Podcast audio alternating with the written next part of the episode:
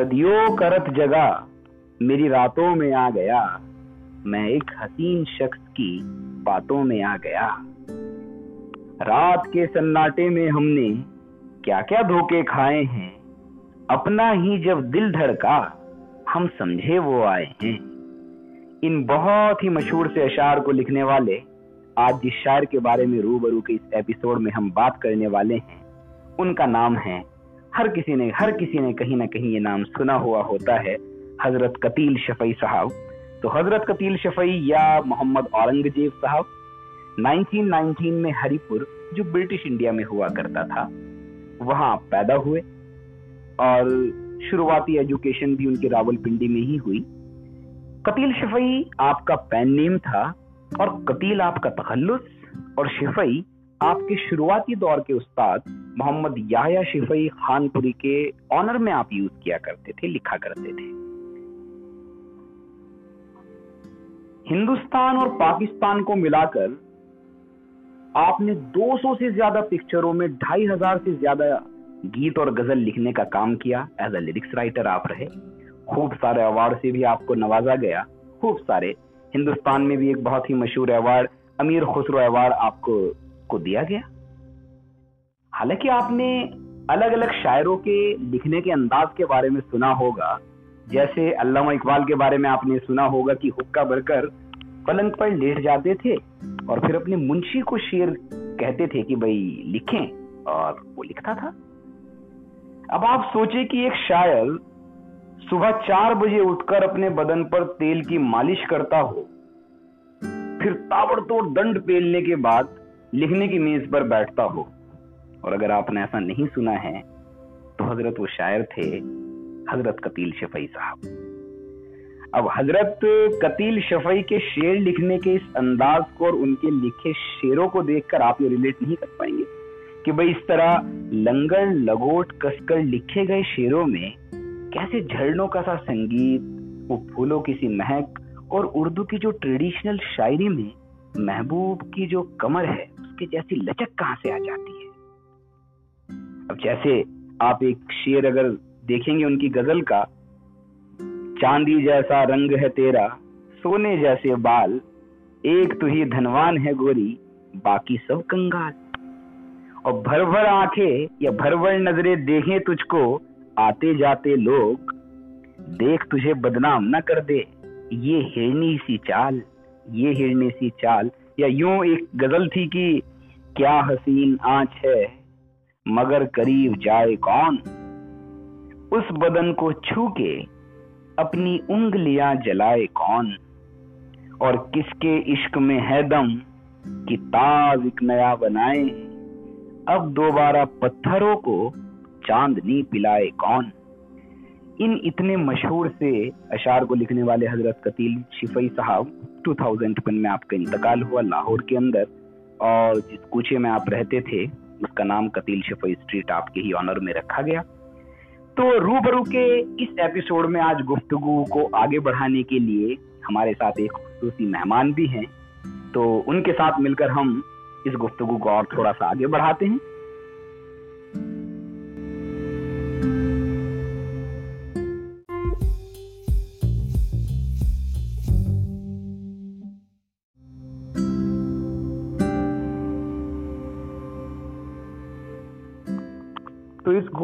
کو آگے بڑھانے کے لیے آج میرے ساتھ مسٹر گردیپ صاحب آپ انڈیا کے ایک بڑے ہی مشہور انسٹیٹیوٹ ایلن میں فزکس لیکچرار کی سینئر پوسٹ پر ہیں۔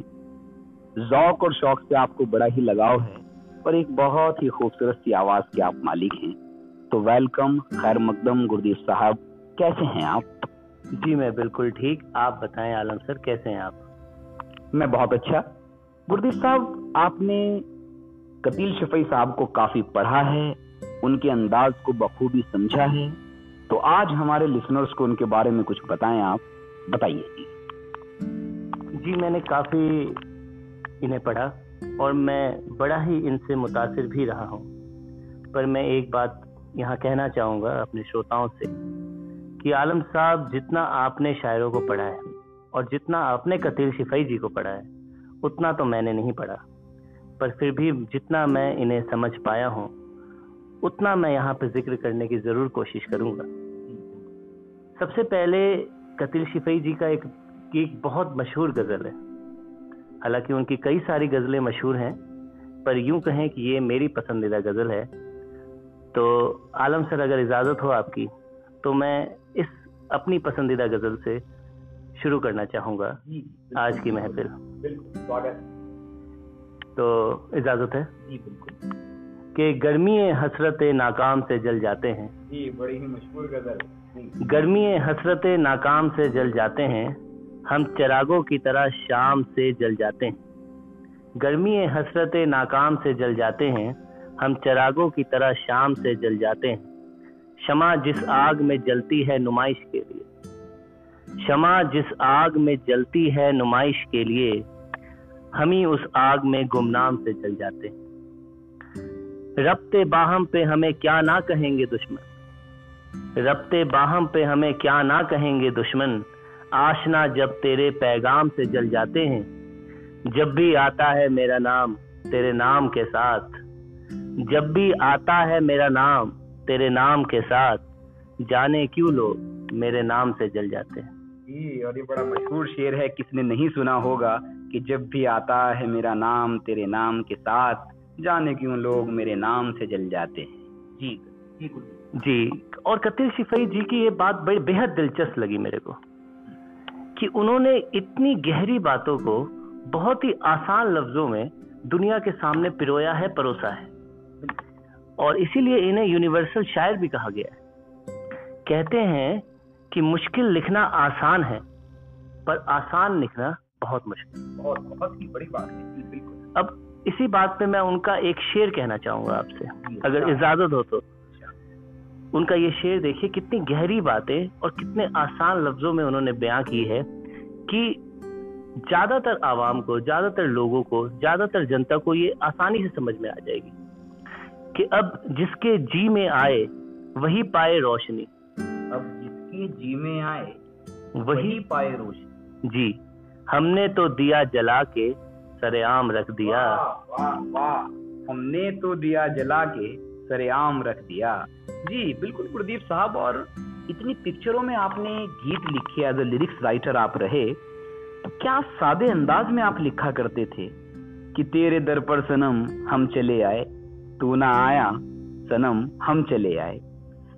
گردیپ صاحب، ایک اور بڑی مشہور سی غزل کے کچھ اشار مجھے یاد آئے ہیں۔ کہ تم پوچھو اور میں نہ بتاؤں۔ ایسے تو حالات نہیں۔ تم پوچھو اور میں نہ بتاؤں۔ ایسے تو حالات نہیں۔ ایک ذرا سا دل ٹوٹا ہے اور تو کوئی بات نہیں۔ اور کس کو خبر تھی سانولے بادل دن بھر سے اڑ جاتے ہیں؟ کس کو خبر تھی سانولے بادل دن بھر سے اڑ جاتے ہیں؟ ساون آیا۔ لیکن اپنی قسمت میں برسات نہیں۔ ایک اور بڑی مشہور غزل کا ایک شعر یوں تھا ان کا کہ حوصلہ کس میں ہے یوسف کی خریداری کا؟ حوصلہ کس میں ہے یوسف کی خریداری کا؟ اب تو مہنگائی کے چرچے ہیں زلیخاؤں میں۔ ایک شعر یوں تھا کہ یہ موجزہ بھی محبت کبھی دکھائے مجھے، چونکہ روایتی شاعری آپ نے خوب لکھی ہے۔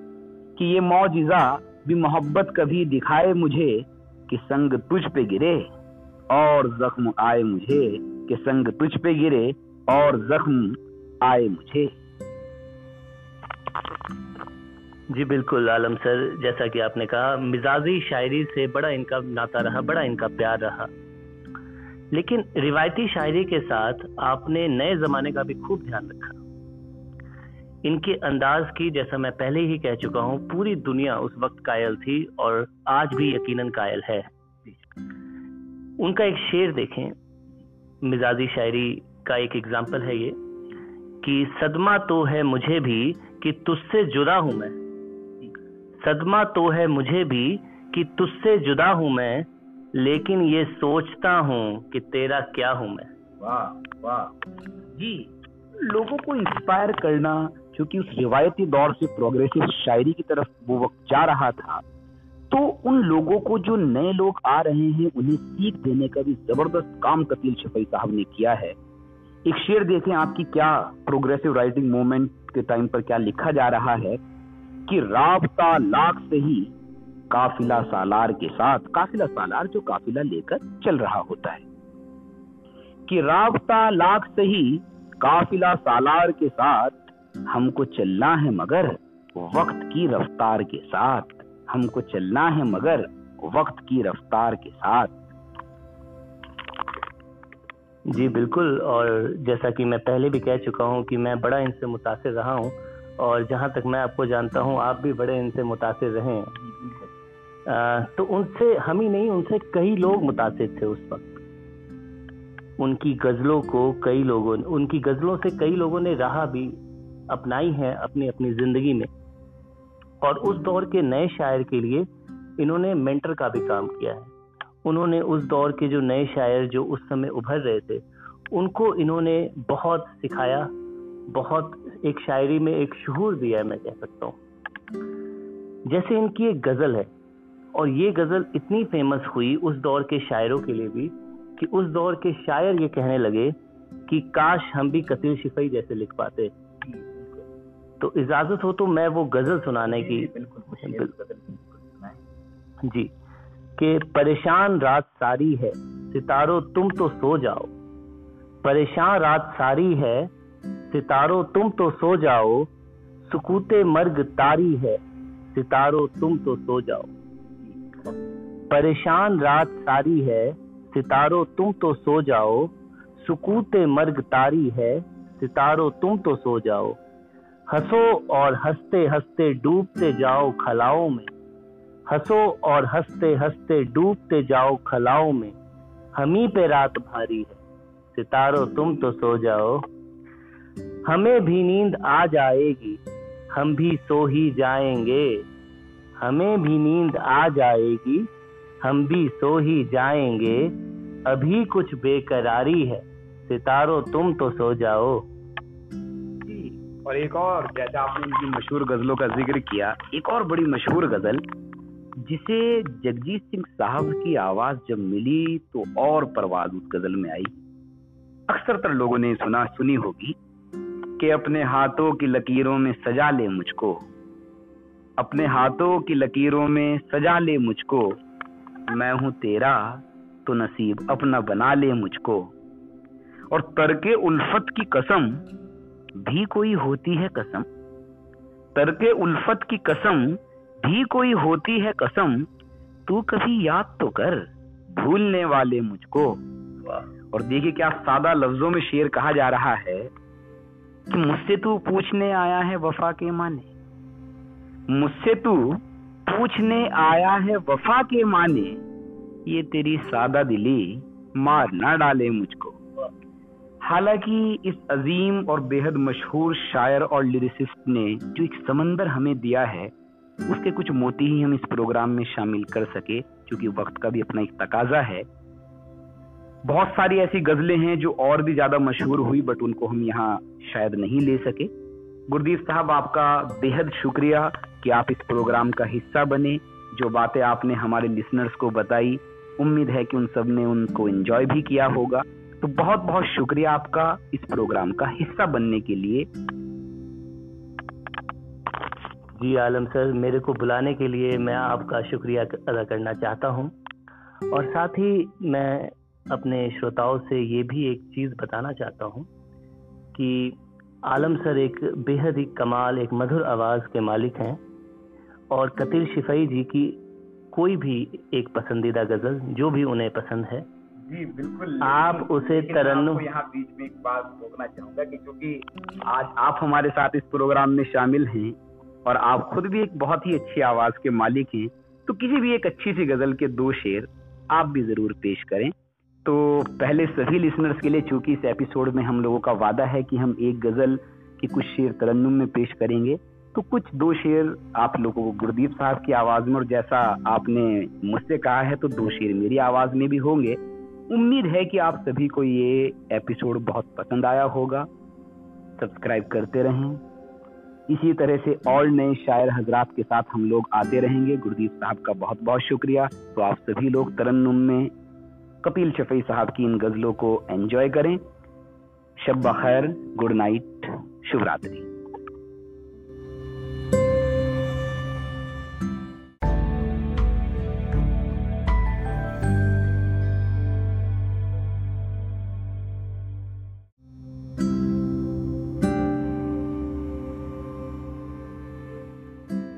میں گردیپ، آپ کے پیشے خدمت دو شیر قتل شپئی جی کے۔ اپنے ہوٹھوں پر سجانا چاہتا ہوں۔ اپنے ہوٹھوں پر سجانا چاہتا ہوں۔ آ تجھے میں گنگنانا چاہتا ہوں۔ آ تجھے میں گنگنانا چاہتا ہوں۔ کوئی آنسو تیرے دامن پر گرا کر۔ کوئی آنسو تیرے دامن پر گرا کر۔ بوند کو موتی بنانا چاہتا ہوں۔ بوند کو موتی بنانا چاہتا ہوں۔ آ تجھے میں گنگنانا چاہتا ہوں۔ جی اور دو شیر میں ماہ عالم، آپ سب کی پیش خدمت۔ گرمی حسرت ناکام سے جل جاتے ہیں گرمی حسرت ناکام سے جل جاتے ہیں ہم چراغوں کی طرح شام سے جل جاتے ہیں، گرمی حسرت۔ رب تے باہم تے ہمیں کیا نہ کہیں گے دشمن۔ رب تے باہم پہ ہمیں کیا نہ کہیں دشمن آشنا جب تیرے پیغام سے جل جاتے ہیں گرمی حسرت شمع جس آگ میں جلتی ہے نمائش کے لیے شمع جس آگ میں جلتی ہے نمائش کے لیے۔ ہم اسی آگ میں گمنام سے جل جاتے ہیں۔ گرمی حسرت ناکام سے جل جاتے ہیں ہم چراغوں کی طرح۔ شام سے جل جاتے ہیں